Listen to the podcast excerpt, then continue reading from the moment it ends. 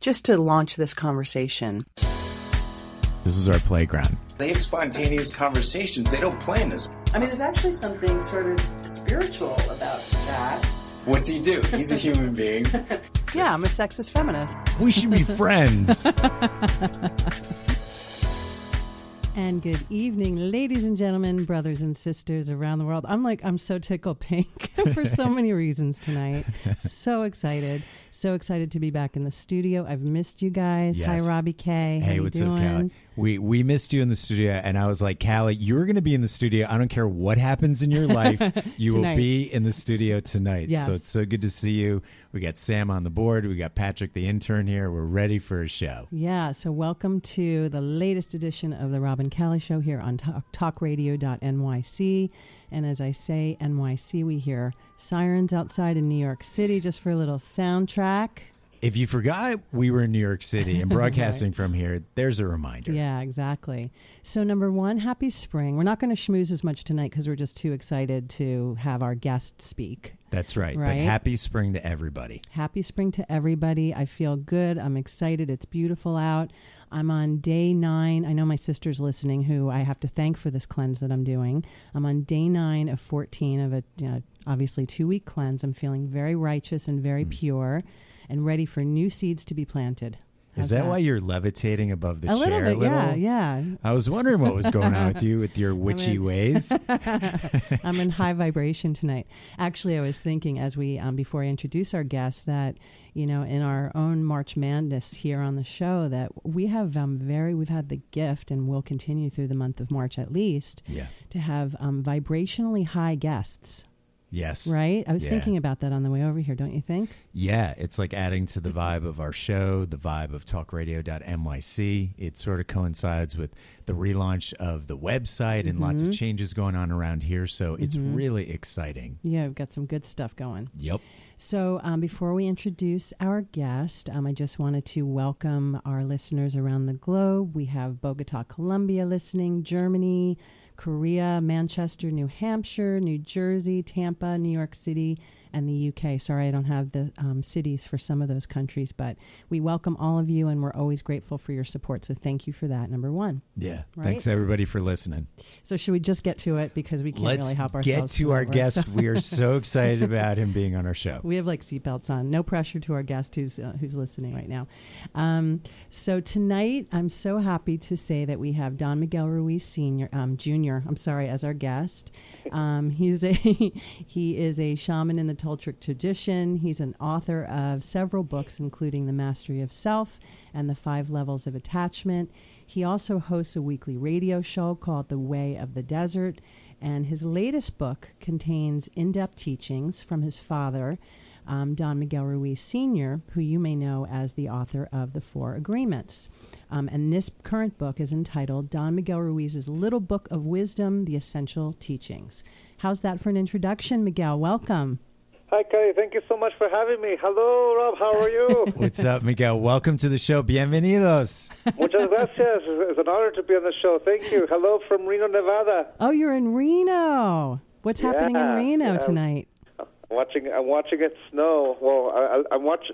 I, I live in the west part, so I get to see the sun down the valley, and I get to see the snow up in the hill. So I'm somewhere in the middle between the two. Ah, nice. Really nice. I've spent. Well, we won't digress too much because we, we really are about you tonight. But um, you know, I've long been a Burning Man um, participant, very in the earlier days, and so Reno oh, nice. is the hub, you know, from which pe- people launch out into the desert. And if I had known that you lived there back then, I totally would have come and knocked on your door because I can never get enough of the Ruiz family in any oh, form. So just saying. That's a nice thing. I, I, I haven't been to Burning Man, but all my old roommates used to go all the time. Yeah. Like I used to live in Berkeley and Oakland mm-hmm. back in the old days. Like I remember all the stories. I, I, I, never, I went to New, New Moonies. That, I went for the, those parties, but I didn't go to Burning Man. But every every uh, every at the end of summer, when we see the whole crowd go, as, as, as this Reno becomes very colorful, very beautiful, and it's definitely left its mark in here in the city. Yeah, yeah. Interesting. It's definitely an interesting place. It's got yeah. a lot of layers to it. It sounds like you kind of experienced Burning Man secondhand, like passing it down the way your teachings are being passed down. Yeah, yeah. I, I have so many friends who tell me all the stories of the playa. and uh, it sounds like a wonderful time.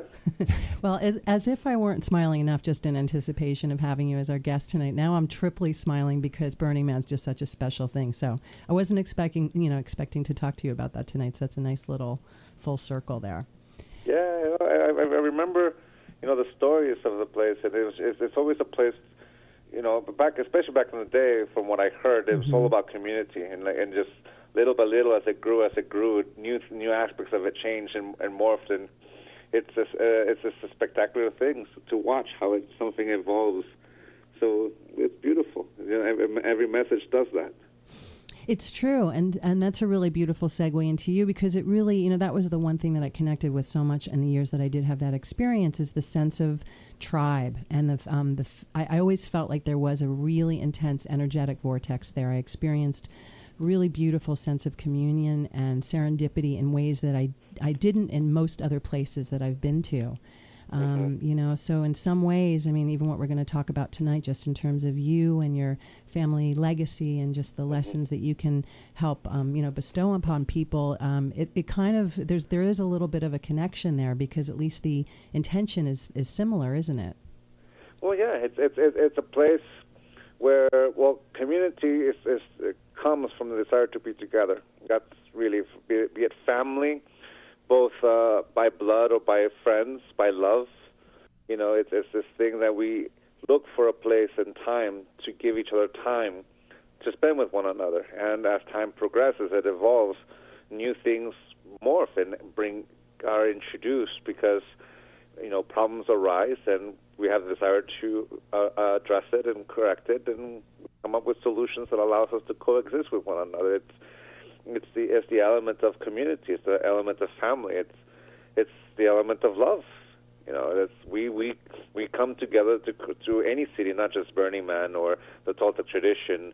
Uh, we move from city to city, and we become a part of our neighborhood. We become friends. You know, like we just moved from the last city we lived in, Rockland, and all our friends there felt like family. And when we le- left, it felt like a huge, we left behind a community that we built for the last six years.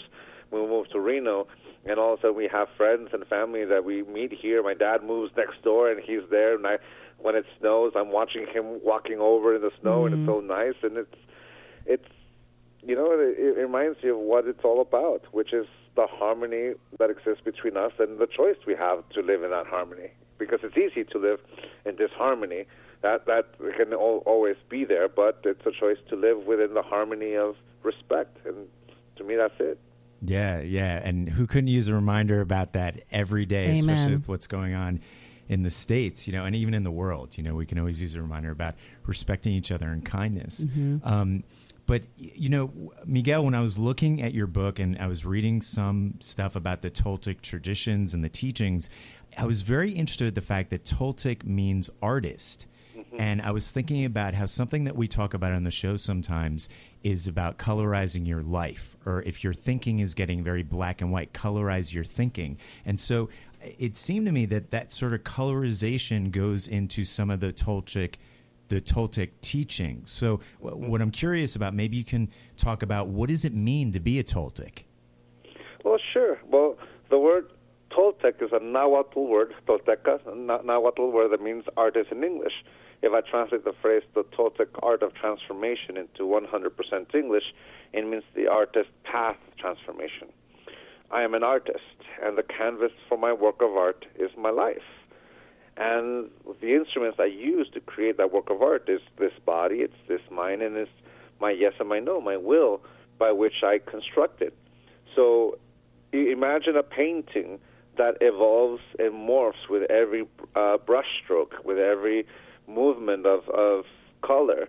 It changes, you know. It, it, like like you were saying, nothing really is black and white, because with seven point five billion human beings living life at this particular moment in time, we have a huge spectrum of perception and interpretation of life that in and of itself, the idea of black and white, it's something almost chaotic, because it would go against the grain of seven point five billion people living life the best they can with what they've got.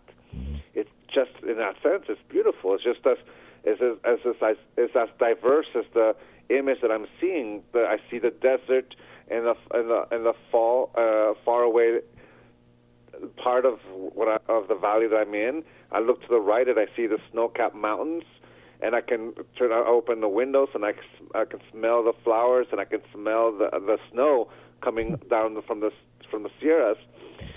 Our, our culture is, and our civilizations are just as diverse. You know, you're you're in you're in one of the cities that has that spectrum shown, you know, at every moment of the day and every throughout the season. You, you you go through Manhattan, you go through all the boroughs, and you can smell the different uh, aromas of all the cultures that come together to create this great community, and it's beautiful. So, yeah.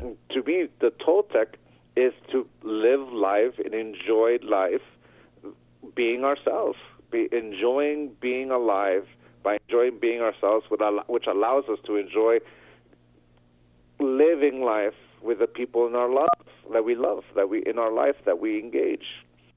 To me, that's that's the beauty of the, of the co-creation that is us. Yeah, that's great. So I. Pardon me. So I know that, um, you know, in your early... Tw- I'm curious when you first knew that you were an artist. You know, certainly you grew up between um, being an apprentice to your grandmother and then to your father. You grew up with this influence around you. But was there a moment that you knew that you could actually paint your own sort of life story? You know, I know that your dad, I guess it was probably in your early twenties, where your dad said, you know, go out into the world and master death by becoming alive. You know, what in, at what moment did you know what alive meant and what being an artist meant? Oh, sure. Well, in my, in my mid-twenties, my father said that to me uh, at the apex of a journey. I, you know, when I graduated college, the bubble burst, mm. and we're no longer working for grades. We're working for creating something, and it changes. So for me, when I was younger, this tradition, what my grandmother taught me, what my father taught me, belonged in a museum, belonged in a textbook. What does that have to do with my life? You know, I, I paid attention to the, my apprenticeship with my grandmother because I loved her, and it meant, and I loved my father, and I understood the concepts, I, I, I understood the ideas, and like any young person who sees education, it's really hard for us to imagine how does that revolve around our life. At that moment, all we cared about is music, relationships, and having fun. And then life happens. Life, you know, graduation from college, the end of a significant relationship, the consequences of our own actions. And all of a sudden, the idea, you become fully aware that pretending to be something you're not has the most horrible consequence of mm-hmm. not being able to enjoy who we are. And I say the word horrible just because at the moment that's the word I'm, I, I, I can grab to describe it, but it doesn't feel comfortable at all. So for me, when I became aware that it wasn't comfortable to pretend or to let my ego dictate my relationships or, or my attachments to control my choices, then I became aware that when I'm trying to live life through someone else's point of view, it's downright uncomfortable. It, it feels... well, not so good. I guess I'm sad. It's just depressing, or you know, you, you're emo- you're we're, we're reacting more than taking action. And yeah. when you become aware of that, you realize that you have a choice: either to continue with that belief, or you let it go. And for me, a lot of this tradition is allows us to heal from the wounds that conditional love left in our life. Yeah. And it becomes that moment, that pivotal moment is when I become an artist, is when I give myself time to heal. I give myself time to heal from my relationships, giving time to myself to heal from the wounds of pretending to be something I am not. And that, that goes from fashion to culture to music, even this tradition, which I used and corrupted in my own unique way when I was younger. And letting go of that little by little is, is basically... it's not about learning how to be me. It's about unlearning all these things that kept me from being me. Yeah, yeah, definitely. And just to let you know, so you don't feel bad, I think we all were a little corrupted in our youth and outgrew it oh, and, and everyone, healed so, so that we could really be who we truly are. So we're going to go to break. So we'll be right back with Don Miguel Ruiz Junior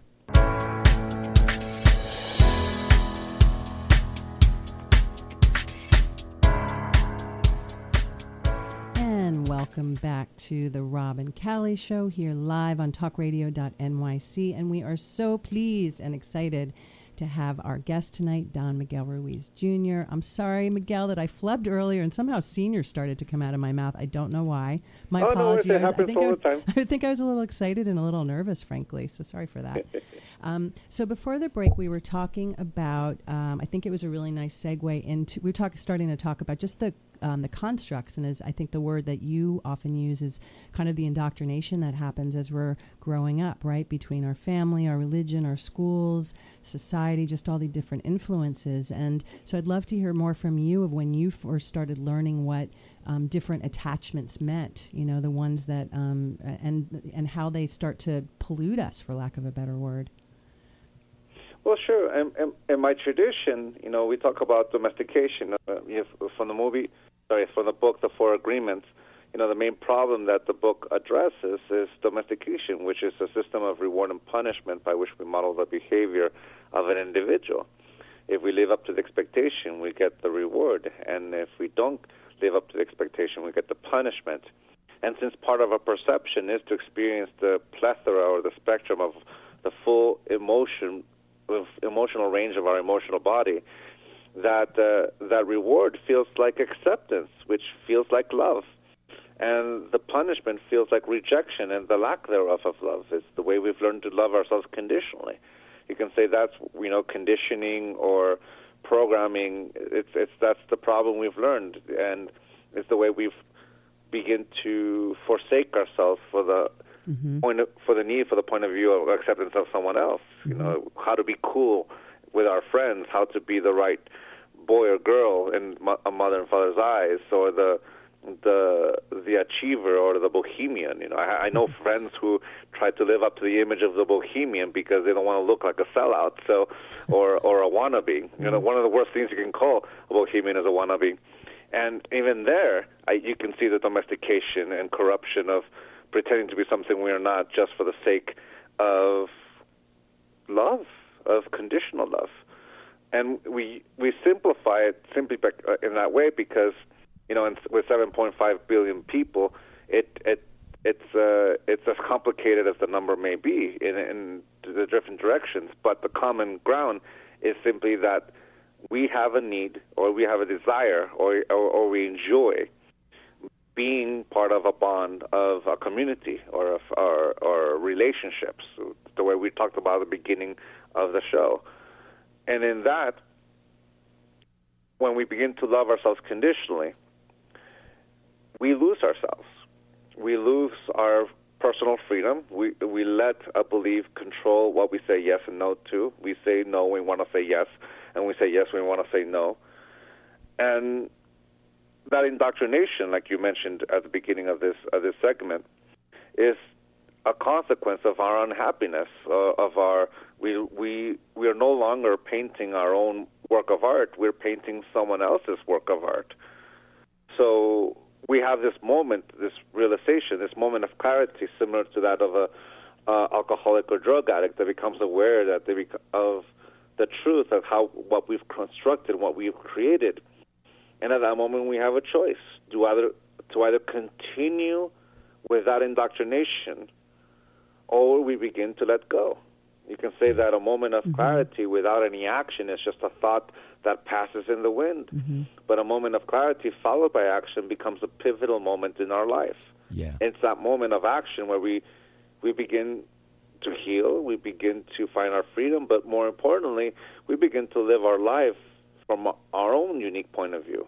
Yeah, yeah, definitely. We, excuse me, Callie and I started a new series this year with some guests where it's a Talk is Cheap series. Mm-hmm. And it's about people taking actions in their life, whether it's for healing or whether it's to for advocacy or just to get involved in the world or mainly get involved in their yeah. own lives. So and, and that's often, such a good reminder. And often just one uh, one more point, um, which is, uh, I think, to what Miguel just said, too, is that it, it's it's it's about dismantling. It's almost like I used to think of it as an analogy where there's a sculpture waiting inside a big chunk of clay that just has to be chiseled, almost unlearned. You have to keep chiseling away the layers to find yourself again or dismantle your life or have some crisis happen in order to get real and find the truth again. It's amazing how far astray we can get based on all of these and, and, and usually that crisis or, that uh, leads us to become real. It's, it's something that, you know, it it's the moment where we say enough. I'm I'm tired of this. Yeah. I'm tired of feeling like this. I'm tired of that anger.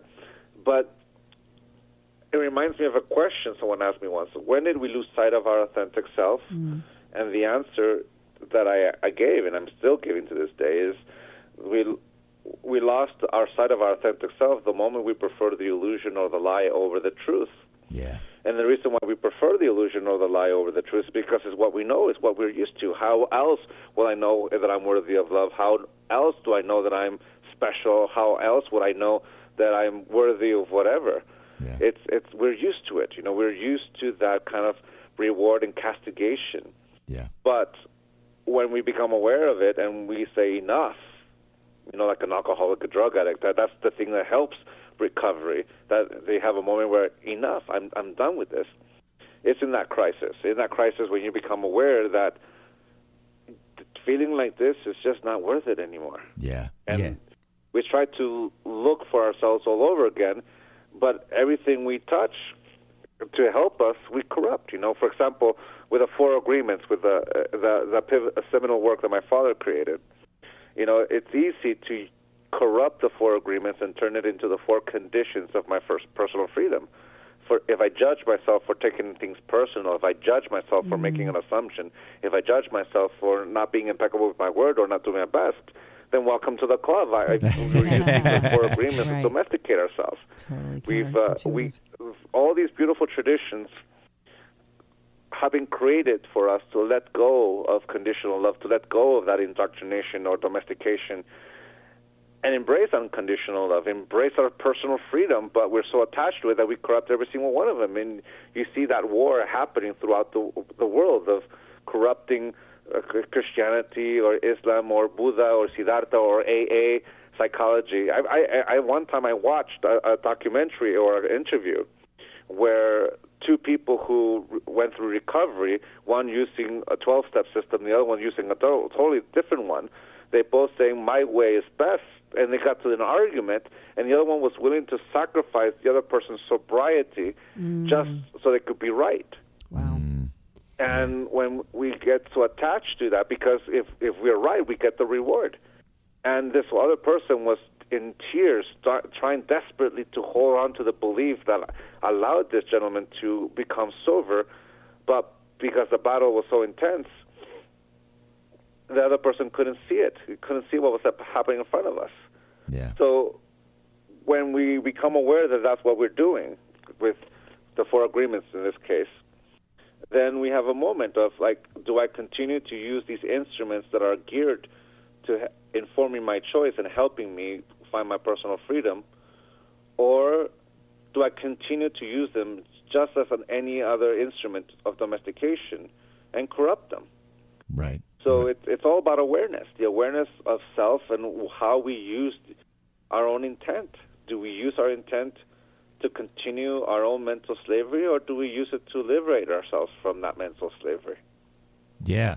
So, Miguel, going back to your path, when it sort of began for you, your father learned the Toltec tradition from his mother, your grandmother. Mm-hmm. And then eventually, did you feel pressure to follow on that path and be a teacher yourself? Or did you feel like you wanted to do something else? Or did, did you maybe not know and then you realized that you wanted to pass on these teachings as well? Yeah, we're curious oh, about yeah, you. I de- definitely rebelled, and I definitely felt the pressure. But the funny part is that the pressure came strongest from the people outside, you know, the people who were attached to the family. I felt the pressure even more from them.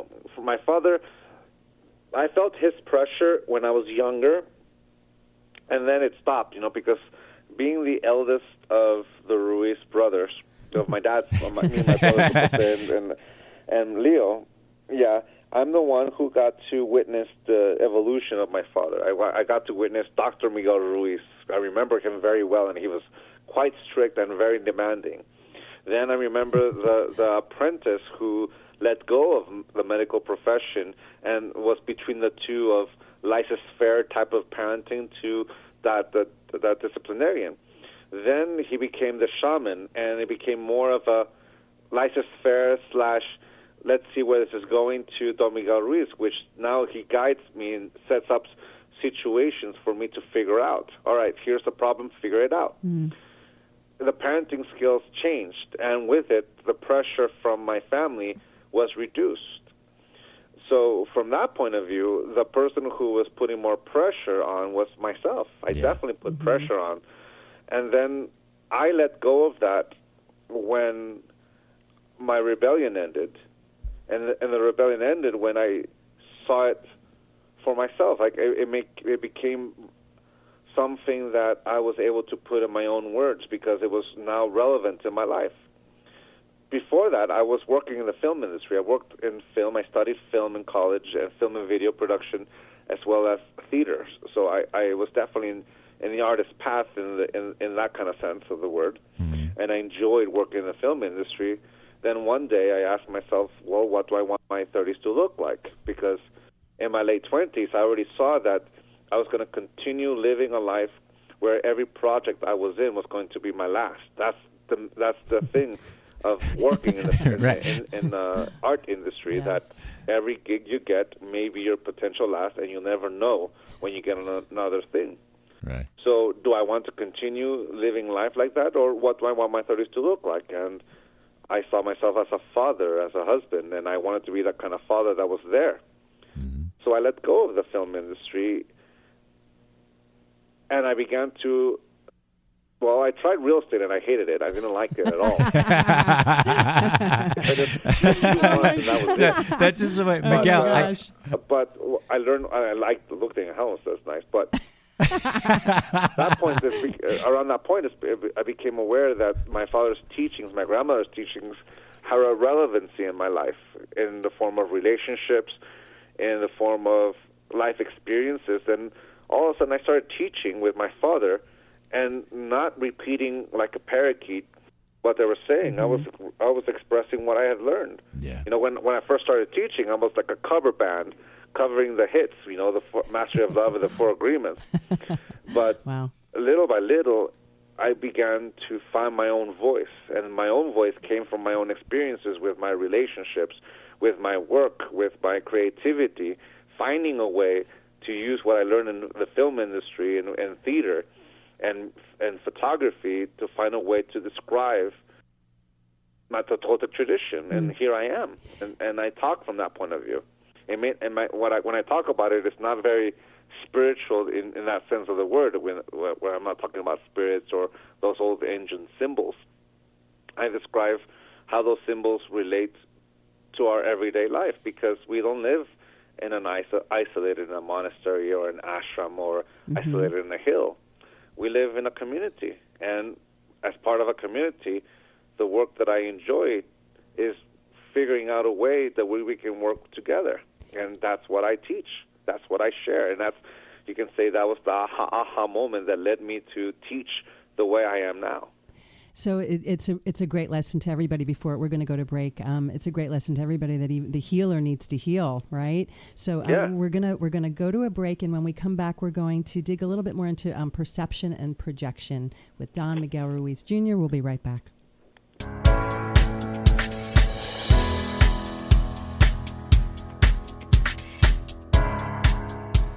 Hey everybody, welcome back to the Rob and Callie Show. Tonight our guest is Don Miguel Ruiz Junior And Miguel, I just had to to, to comment and talk about your, your real estate career that never really got off the ground. I was just picturing you like at an open house with Don Miguel Ruiz Junior And, and, and you're like, you're talking to clients and you're like, oh, you're not interested in a three bedroom? Well, how about, would you like to talk about the four agreements? Right. Shaman, shamanistic real estate. I like it. I, I, yeah, well, I was I was going with that because my uncle was a realtor, and my, my stepmom, she's also a realtor, so I, I I remember going with them and looking at houses, you know. I remember, especially with Mama, Mama Gaia, and I, I remember that whole thing, and I just remember the fun part of going into houses and all that. I took the real estate courses. I, I enjoyed it. I, I enjoyed learning all about that whole thing. But then when I started teaching, oh, sorry, so when I started when I started the whole thing and got into a company, it was the first time I ever was in a cubicle, and they put me in a cubicle. Right. Oh boy! And I didn't like it. You know, the the the there was, I guess I don't know. There's different coaches. You know, sometimes you you're you're lucky. Like if you had a coach that's like my my Mama Gaia or my uncle, that might have been great. Mm. I might have had a totally different p- perception. Mm. But I saw in the training of the particular place where I was, you know, we talk about domestication. You know, you create a system of reward and punishment.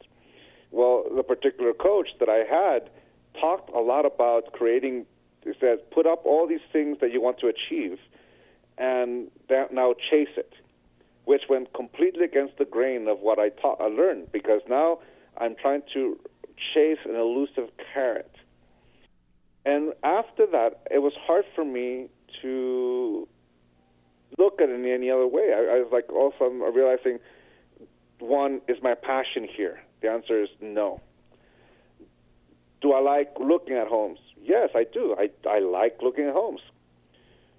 Is Am I going to talk to people with an ulterior mo- motive? No, I didn't like that. Then it was all about trying to live up to this image, and, and, and al- almost this whole this whole lesson of domestication really became clear to me during those training sessions. Mm-hmm. As you know, the, talk about programming and trying to live, uh, creating this thing that's going to motivate you to sell, sell, sell, what this, what that. And often it wasn't about even houses. It wasn't even about houses anymore. It was all about get the product out, get the product out, get the product out. And when that happened, all, all, any interest I might have had on it went away. It just, if anything, it, it made clear that my, my grandmother's teachings about trying to live up to be something you're not, and I wasn't. You know, because I, I look at my uncle and look at my ma, Mama Gaia, and they're realtors, and they've been realtors for many, many years, and they have a passion about it. And the way they deal with their clients, they, they don't, they engage them, they walk through them, and they say, well, this house is, has this problem, this house has, doesn't have this problem. And there's that that, enjoy, that joy that you get, that I see in them, which I didn't have. I didn't have that. But the lesson uh, of of that elusive carrot that you try to chase over and over, my my my teachings with my family made that really clear what that was. Mm. And to me, I wasn't really ready to let go of my passions of expressing myself or creating. Yeah. I wanted to continue doing that. So you can say that at that point, I looked at myself just the way, in the same way that I asked, what do I want my thirties to look like? Well, what's the, what do I want to do? What's the point of all this Toltec work, for example? Because I could easily get into it in the same way that that, that that coach taught me or tried to teach me. What is the, what's the motivation? What's the jewel of what I give? And as time progressed, not necessarily quick when and when I was that young, in my twenty-eight, twenty-seven years old when this was happening. The whole point of this work in Tol- the Toltec tradition is to enjoy life. Yeah, mm-hmm. that's that's the point. But in order to do that, you have to heal yourself, or you want to heal. Yes, there's a difference. You see, there's a difference between I have to and I want mm-hmm. to. Mm-hmm. That I have to, you can see domestication all over it. It's like this this obsession trying to reach this illusion that doesn't exist. I want to. It's all about passion. And it's all about realizing that the beginning point is me. I'm the beginning point mm-hmm. from everything I create. From that point of view, the, for me, this Toltec work is to help people heal from the wounds that conditional love left in their life, because that's what it did for me. for me, it helped me heal my own wounds, even though I was I grew up in a family of Toltecs or shamans.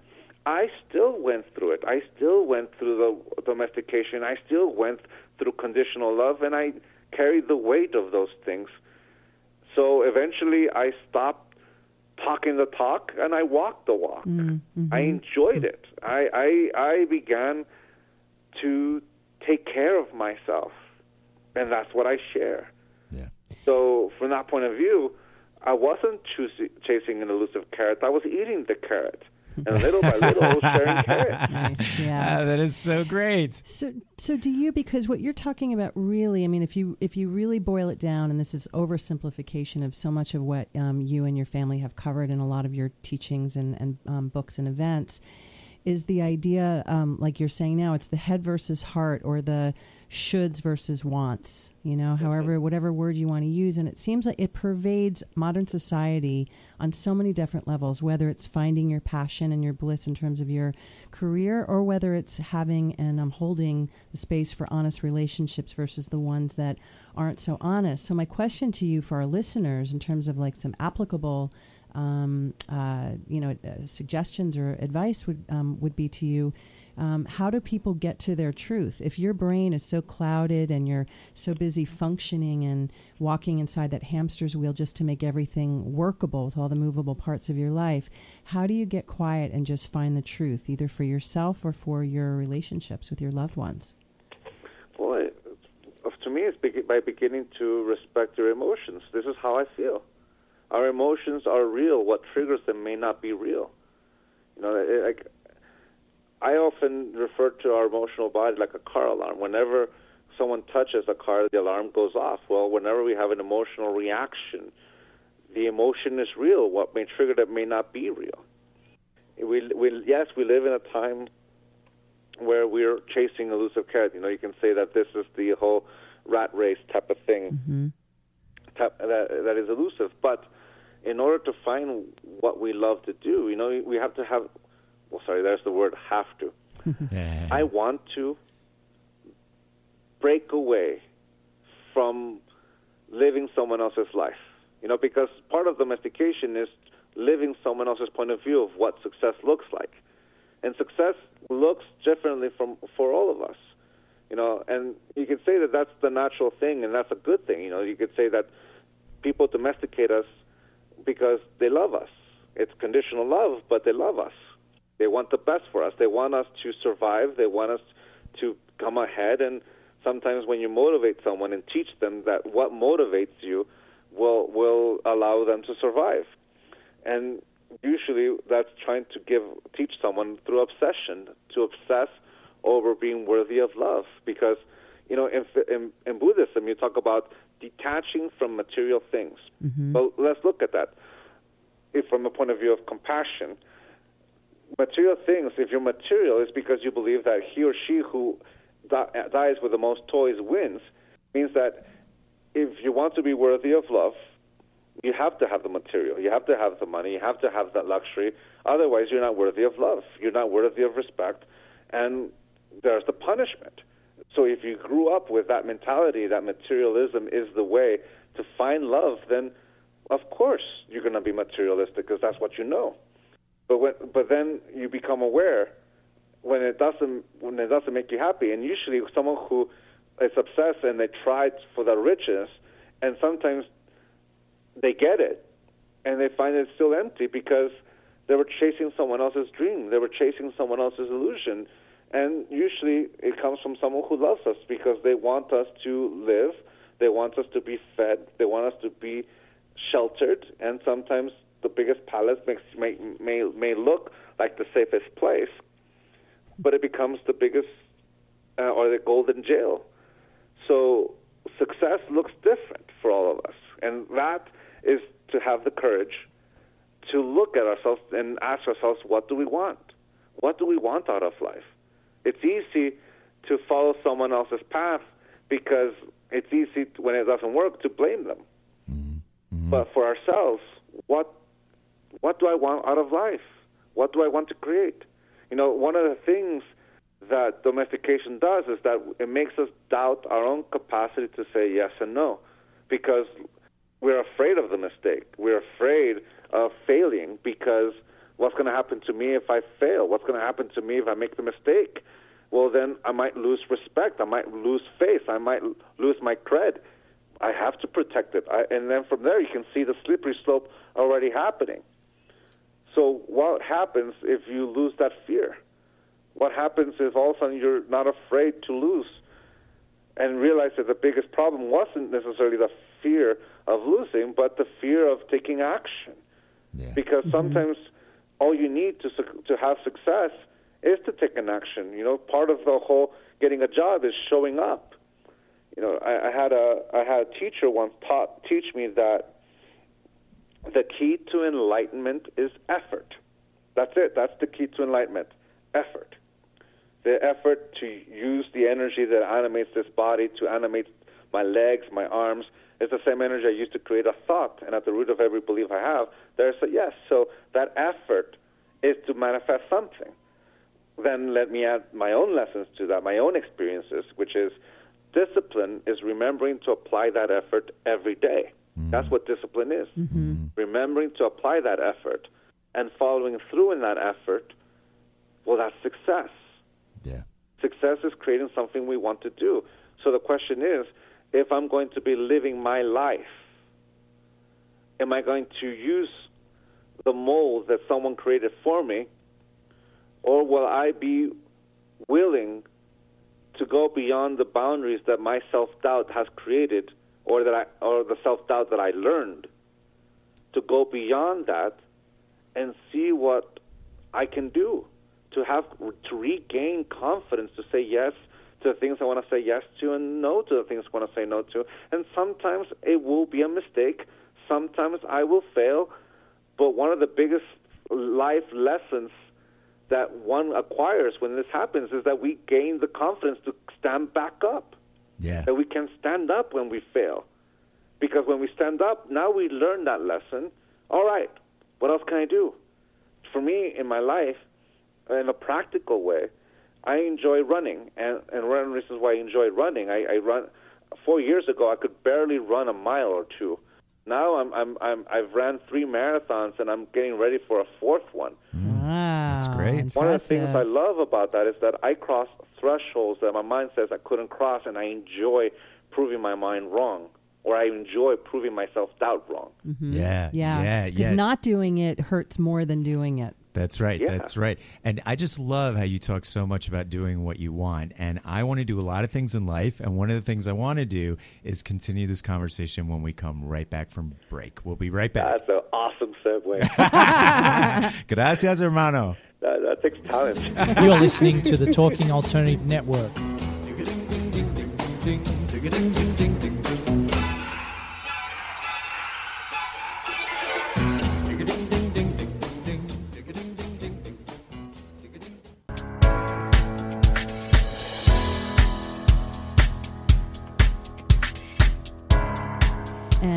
Welcome back to the Rob and Callie Show here live on talk radio dot N Y C. Our guest tonight, the esteemed Don Miguel Ruiz Junior And um, this is also the fastest hour of Rob and my life. Yeah. We we just need to say that this right now. We're like, oh my by. goodness oh. gracious. It's uh, been forty-five minutes and it flew by. So I, know, I know, even faster for us probably. Well, I'm glad for you, but definitely for us.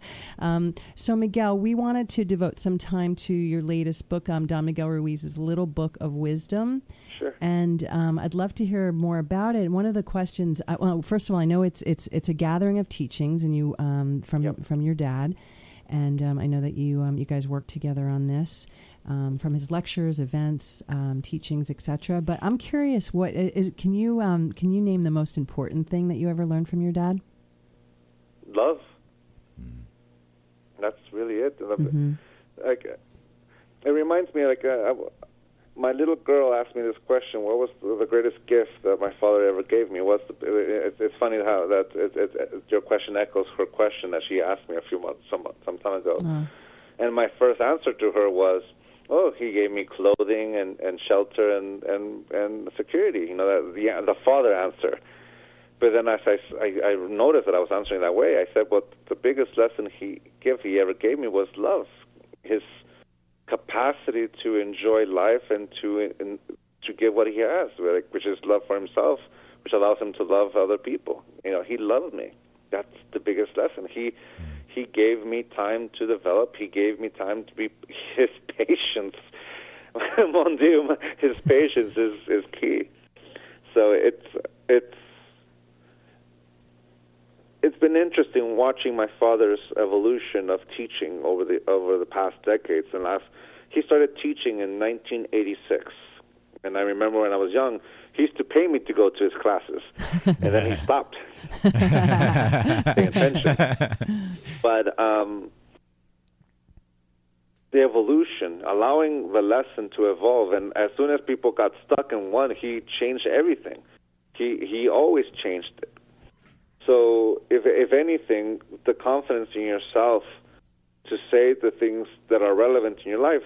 When we teach, only talk about what you know. Don't talk about what you don't know. If you don't know it, don't touch it. Even if you halfway know it, don't touch it. Talk about what you know, because when you talk about that, it leads you to those parts that you don't know.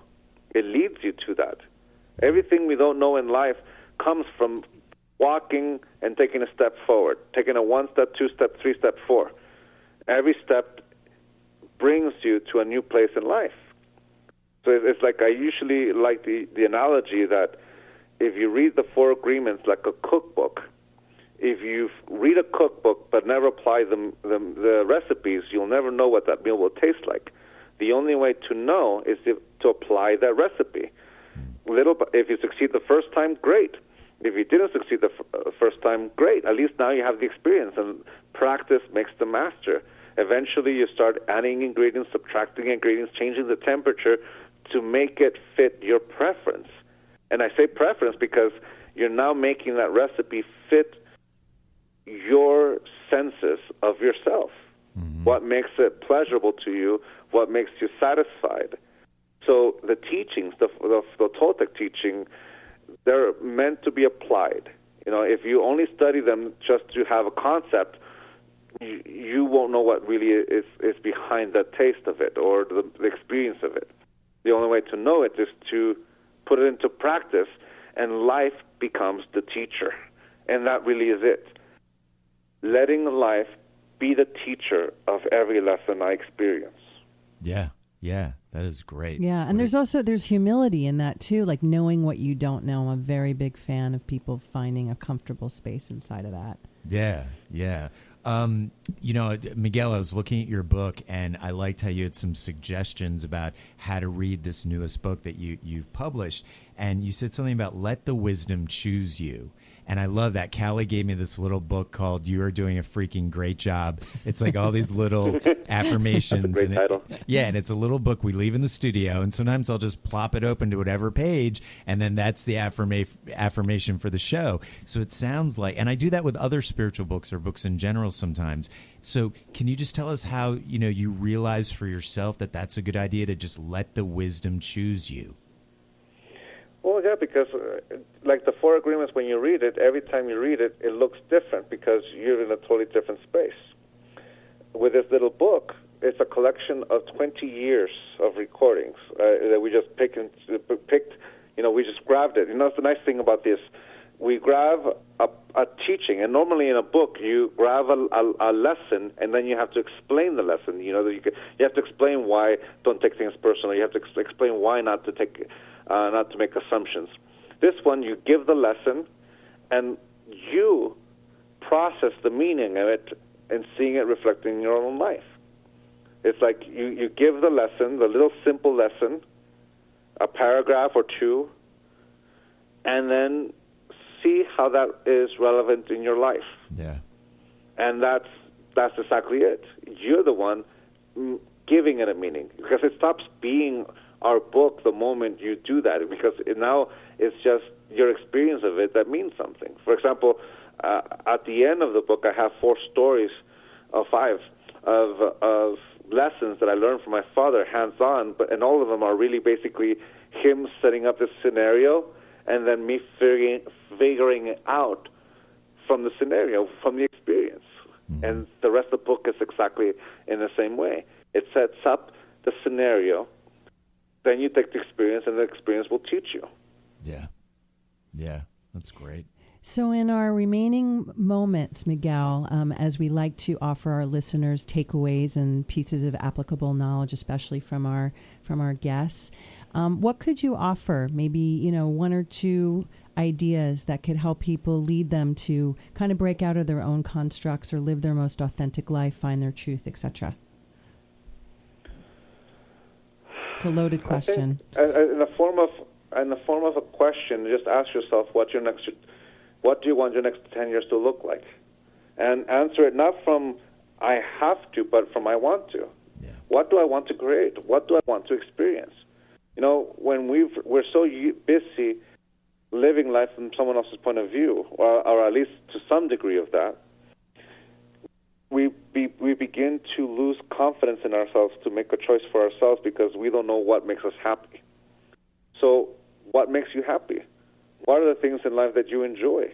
Look at the little things. I'm I'm, I'm thinking of the movie Amelie here. You know how she. Mm. There's a segment where she describes how she enjoys skipping rocks in a pond. How she enjoys the texture of putting her hands through uh, beans and legumes. She calls them, and those little those little things that make you feel happy to be alive. Well, what are those little things in your life? What are the things that you enjoy? What is it about a bath that you enjoy, or your favorite meal, or your favorite music? What is it about that? And then little by little, allow yourself to enjoy it. Don't f- forget about what you look like or whatnot. What if? What does it feel like t- to you to enjoy that little thing, that pleasure in life? Then little by little, you find what you like. And then little by little, you translate that to other things, to the point where you answer the question, what do I want my thirties to look like? Or in my case, what do I want my forties to look like? And when I was twenty-eight, it's, it's family. I wanted the experience of holding my my children in my arms and holding my wife in my arms and being there for it. Now in my forties, I would say my my, my pleasure is to experience the teenagers that are are walking around my, my house. they're, they're, they're eleven and nine, and I'm in the precipice of those teenage years. I'm going to enjoy that. I'm going to enjoy them, watching them blossom, and in my professional career where I'm doing it, I'm I'm going to enjoy seeing the evolution of my teachings, whether be it in writing, be it in lecturing, or even just start taking apprentices if I decide to do that. Yeah, yeah, definitely. Enjoy the ride. Enjoy the wave. I, I often describe the image of a surfer. I, I'm, I was born and raised in San Diego, California, so for me the image of a surfboard is the thing that allows me to enjoy life. Life is the wave, and the surfboard is the intent that I use to navigate that wave. Yeah, yeah, and it's so great. I just love how you keep bringing it back to using our imagination, imagining what we want in life, and then taking the actions to to create that. So unfortunately, we're getting to the end of the show. So Miguel, how can people find your book, or how can they find out more information about you? Sure, thanks. Well, my my book, I'm lucky to say that you can find it in most bookstores uh, and, and online as well, Barnes and Noble and uh, the little independent bookstores. Uh, but for, to find me, you'll find me on my little website, Miguel Ruiz Junior dot com. That's Miguel Ruiz J R dot com. That's my home base. I have social media and all that, but my website's my home. Okay. Okay, great. Well, thank you so much for being on the oh show, Miguel. It's been fantastic. Such a gift, such a gift. Oh, thank you, you and so your much, family. I appreciate the opportunity. Yeah, thank you. You've, you're just you've, you're such a gift to all that you inspire, and you can sit, continue to do it for, for us here in the studio and everybody in the world. So yeah. Blessings for that. Yeah, muchas oh, gracias. You. Appreciate it. Thank you. Yeah, it's fantastic. So uh, with that, we're getting to the end of the show. Next week, we have a great guest on. Callie, who's uh, our guest. And our highly vibrational guest series, um, psychic medium John Edward joins us next week, and it's going to be a fun, out-of-the-box conversation um, about the state of the world, all the energetic shifts that are happening. He's got some really interesting insights um, so uh, to share, so we're excited about that. Yeah, so again, Miguel, thanks for being on the show. Everybody, thanks for listening. Take care, y'all.